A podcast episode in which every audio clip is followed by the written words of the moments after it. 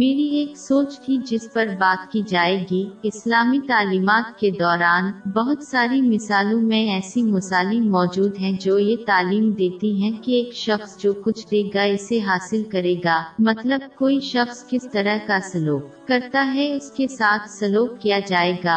مثال کے طور پر قرآن مجید کی ایک آیت میں اللہ تعالیٰ نے مشورہ دیا ہے کہ اگر کوئی شخص اللہ کو یاد کرے گا تو وہ ان کو یاد کرے گا، باب 2 آیت 152۔ سو تم مجھے یاد کیا کرو، میں تمہیں یاد کیا کروں گا۔ ایک اور مثال ایک حدیث میں ملتی ہے، جامع ترمذی نمبر 1924 میں حضور نبی اکرم صلی اللہ علیہ وسلم نے نصیحت کی، جو دوسروں پر رحم کرے گا وہ اللہ کی رحمت ہوگی۔ اس کے علاوہ بھی بہت سی مثالیں ہیں۔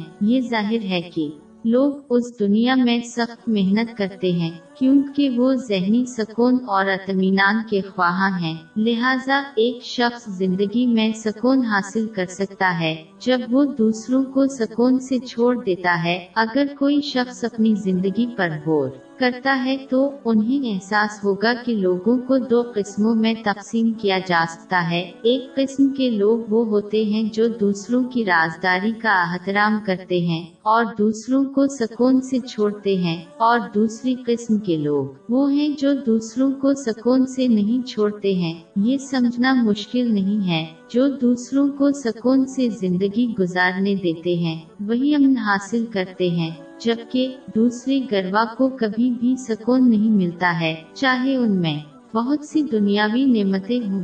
یہ ایک وجہ ہے کہ حضور اکرم صلی اللہ علیہ وسلم نے ایک حدیث میں مشورہ کیا، سنن ابن ماجہ نمبر 3976 میں ملا ہے کہ کوئی شخص اپنے اسلام کو مکمل نہیں کر سکتا جب تک کہ وہ ان چیزوں سے دور نہ رہی جن سے ان کو کوئی سروکار نہیں ہوتا ہے۔ وہ لوگ جو اس مشورے کو نظر انداز کرتے ہیں اور دوسرے لوگوں کے ساتھ دخل اندازی کرنے میں مصروف رہتے ہیں وہ لوگ ہیں جو کبھی سکون نہیں پاستے ہیں، چونکہ وہ دوسروں کو سکون سے محروم کرتے ہیں۔ اس کے نتیجے میں اللہ انہیں امن سے محروم کرتا ہے۔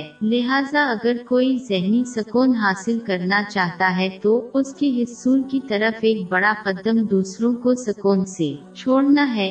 یہ نوٹ کرنا ضروری ہے، اس کا مطلب یہ نہیں ہے کہ کسی مسلمان کو نیکی کا حکم دینا اور برائی سے روکنا نہیں چاہیے کیونکہ یہ ایک اہم فریضہ ہے، لیکن اس کا مطلب یہ ہے کہ ان چیزوں پر جو برے نہیں ہیں ان پر مسلسل تنقید نہیں کی جانی چاہیے، جیسا کہ معاملات پر دوسروں پر مسلسل تنقید کرنا جو برے نہیں ہیں صرف دشمنی کا باعث بنتے ہیں اور افراد کی زندگی میں امن کا خاتمہ ہوتا ہے۔ ایک وقت تھا جب لوگ دوسروں کے ذریعہ تنقید کرنا پسند کرتے تھے کیونکہ وہ بہتر مسلمان بننا چاہتے تھے، لیکن یہ وقت بہت طویل گزر چکا ہے۔ آج کل بیشتر لوگ غیر قانونی پر تنقید کرنے کو ناپسند کرتے ہیں، لہٰذا بہتر ہے کہ ایسی باتوں پر مستقل تنقید کرنے سے گریز کریں جو بری نہیں ہیں، تاکہ وہ دوسروں کو سکون سے رہیں اور اپنی زندگی میں کچھ سکون حاصل کرے۔